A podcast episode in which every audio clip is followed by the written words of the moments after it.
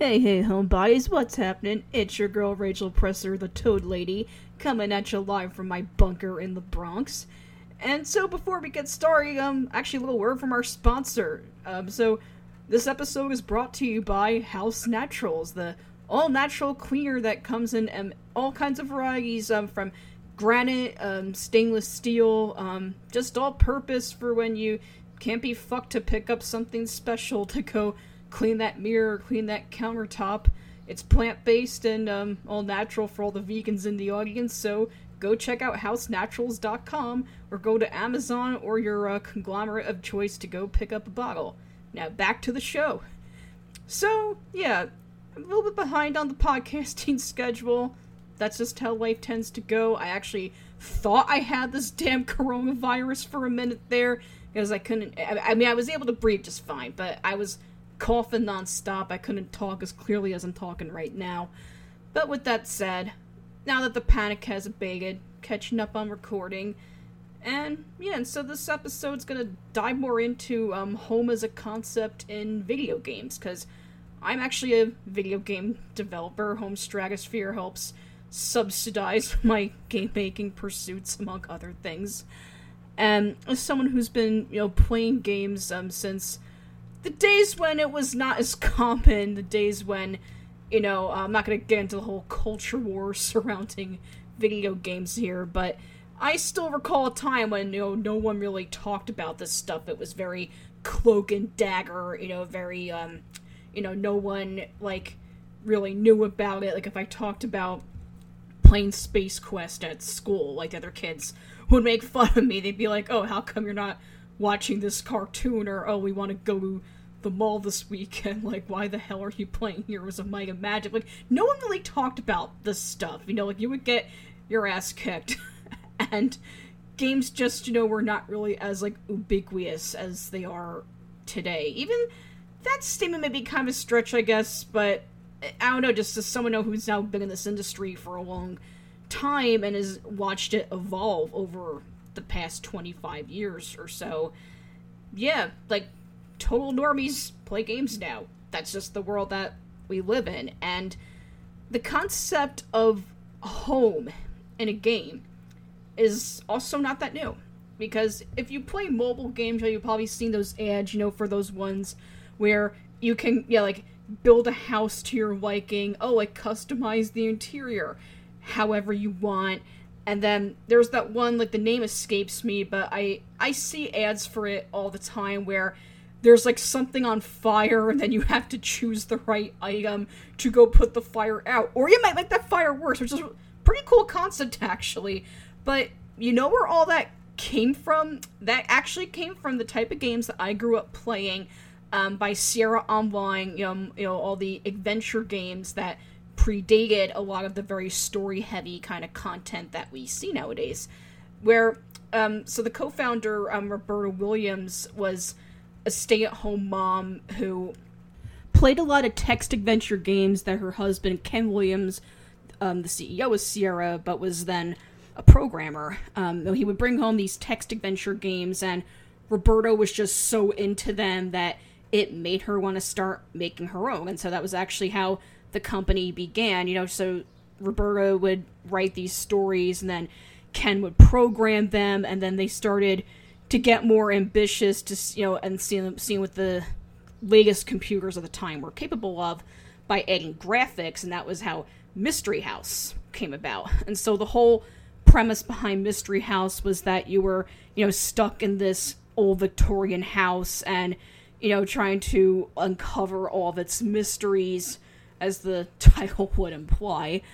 Um, and so it's just kind of interesting, you know, that that's um, maybe not talked about as much, you know, by like mainstream games discourse, but it really wound up pioneering, you know, the a whole genre back in the 1980s. And so what's just interesting is that, you know, when you look at a lot of games that we do talk more about from that era, like you know all the console games like Mario and Donkey Kong, and then then later on, you know, people always think of violent shooting games, you know, as like being like the main contemporary fare even though we've been having this argument for over 20 years by now about violence in games. Um, but yeah, the the whole idea was that the game, you know, the the home was actually a big focal point of the game world, and that this theme would actually crop up in a lot of other games authored by Roberta Williams because in the acclaimed King's Quest series, for instance, the whole idea is that you know, you're on this wild, crazy adventure and that you're pretty far from home, but home was actually a prison in King's Quest 3. Like about you know, the first half of the game was that um, you know, so a young slave named Gwydion, who turned out you know to be Prince Alexander, was you know stuck at home, and then he had to basically you know do all these things to topple you know the evil wizard he was stuck living with, and you know, and um, it was this whole like batshit crazy mechanic that is honestly like I hate to get kind of dark here, but for such an innocent title from an innocent time, like it actually really is pretty reminiscent of you know children or spouses who are abused that you're going out without their knowledge and like buying things without their knowledge and you know having to hide them or else there's going to be consequences. As a survivor of child abuse there were some things in that game i found a little triggering but to leave this dark topic behind um yeah so the whole idea was that, you know, home can be like a big source of respite within a video game. It can be the setting for a game world, or you can also go the other way, and home can damn well be a prison. And she actually reprised this whole idea later in the 90s with with the with the game Phantasmagoria, where the whole actually no, not the whole game. I think like ninety percent of it all takes place at the creepy haunted mansion that um, that the main character buys, and then you know she sets this demon loose. It possesses her husband. It's it's pure ham. Okay, it, it's pure ham. It, it's one of those games that didn't really age that well. I can like appreciate all the hard work that went into making the game. I can see that, you know, yeah, a lot. It took a lot of money, a lot of effort. What was cutting edge technology at the time, but nowadays anyone who comes across it just looks at it like a really cheesy B horror movie. Um, but the idea was still present that, you know, home was a place to actually set a game, and it was a prison in this case. It actually was a prison.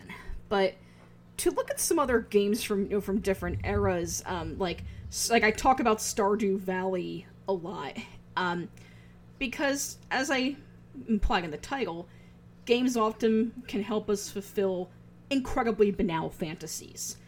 And I think that, you know, in the age of lockdowns, we've needed that more than ever. Because, yeah, if you think about it, you know, so like, that doesn't even matter how old you are. You know, you can play a game and it can make you fulfill this fantasy of doing almost anything. You know, whether you're flying in the sky with a bunch of dragons or you're you know, beating yeah, beating the snot out of an enemy, you know, with an AK forty seven or or even just something as as banal as I don't know, like I'm looking at look at the top of my desk and there's this like giant Bulbasaur statue here. Wield that. I don't know. Hey, you can assume the role of Bulbasaur in many of the Pokemon games, or have Bulbasaur as your buddy. That's a banal, banal yet fantastical fantasy to have. Um, yeah, so you can like you can fulfill any number of toy out there fantasies in a video game, but there's something about the totally banal fantasy of having a damn house. like it's pretty, you know, angering and depressing that like that's just become a fantasy for millions of people, especially millions of people my age who are just never going to be able to afford to buy a home. Maybe things will change with the way society is currently going, but as it presently stands, we can't really have a lot of hope for that at the moment. Being able to customize your home is just, you know, a very banal fantasy that so many people have, whether you own or whether you rent. It doesn't even, yeah, it doesn't even matter which one you pay. Uh, I mean, like, case in point, like, I actually didn't get to really decorate my condo the way I wanted because my story was the lease was gonna be up. I had to get the hell out of the apartment. I finally closed after such a long hell battle, which, if you've read my other pieces about the living hell you're gonna be in for if you try to buy real estate in New York City, yeah, it, it was not easy, it was not quick, and so by the time it was finally over, it was just, oh god, give me the keys, let, let me get the hell out of here. And in fact, I think I still have a few boxes I never unpacked, and oh god, I, I moved almost like six fucking years ago. Wow, where where does where does the time go? Wait, was it five, six? I don't know. Either way, it was like it's getting close to half a decade I've been living in this particular apartment, and damn, there was still stuff I never unpacked, or just like I yeah, so many things I never bothered like to decorate the way I would have liked to because time and money were of the essence. Um, so yeah, it can just be like this really banal fantasy, you know, to get to customize your own home in a video game. And from a practical point of view, there's actually like like more games out there now where you can customize things and it can actually help you lay the foundation for when you're going to do it for real. Um, if you have severe executive dysfunction, like I do, like a lot of people I know do, like playing a game is just a safe space for you to literally blow everything up and just start over again easily. Um, you don't have to like spend the money, spend the time like you would in real life, and it just so it's just another form of escapism that we may not really think of as escapism, but games can help us, you know, fill incredibly banal fantasies like that. Whether it's you know just buying a home, having home being a more exciting or comforting place if it's not the case for you um, and so yeah, so the role of home and games has just you know evolved a lot over the past two or so decades, and you know it's gonna be interesting to see what this next generation of game designers is gonna bring us in the sense, especially when the lockdowns are over, because I think that a lot of people are gonna be just so glad to you know be safely out of the house because I'm not gonna dive into the whole thing about you know, if it's going to be like too soon, you know, to end the lockdowns. I personally think it is, but I'm not going to get into it. But um, still, this disease is out there, and, you know, we don't have a vaccine yet at the time of recording. And so a lot of people are reasonably going to be anxious about, you know, not wanting to stray too far from home. But then once it is safe, oh yeah, we're to have so many people just like dying to get the hell out of the house. Home is the last thing that like you're gonna want to see like in movies, TV, and games when it's the only damn place you were able to go forever. So yeah, if you want to see more of my games-related commentary, check out some of my writing on Medium, Gamasutra for the developer-centered uh, take on things, and also had a defunct column at Game with Your Brain where I talk about Stardew Valley and some of these other titles. And in the meantime, check out more of my work at homestratosphere.com and give us a follow at Homestratos on Twitter, and I will catch you again next time.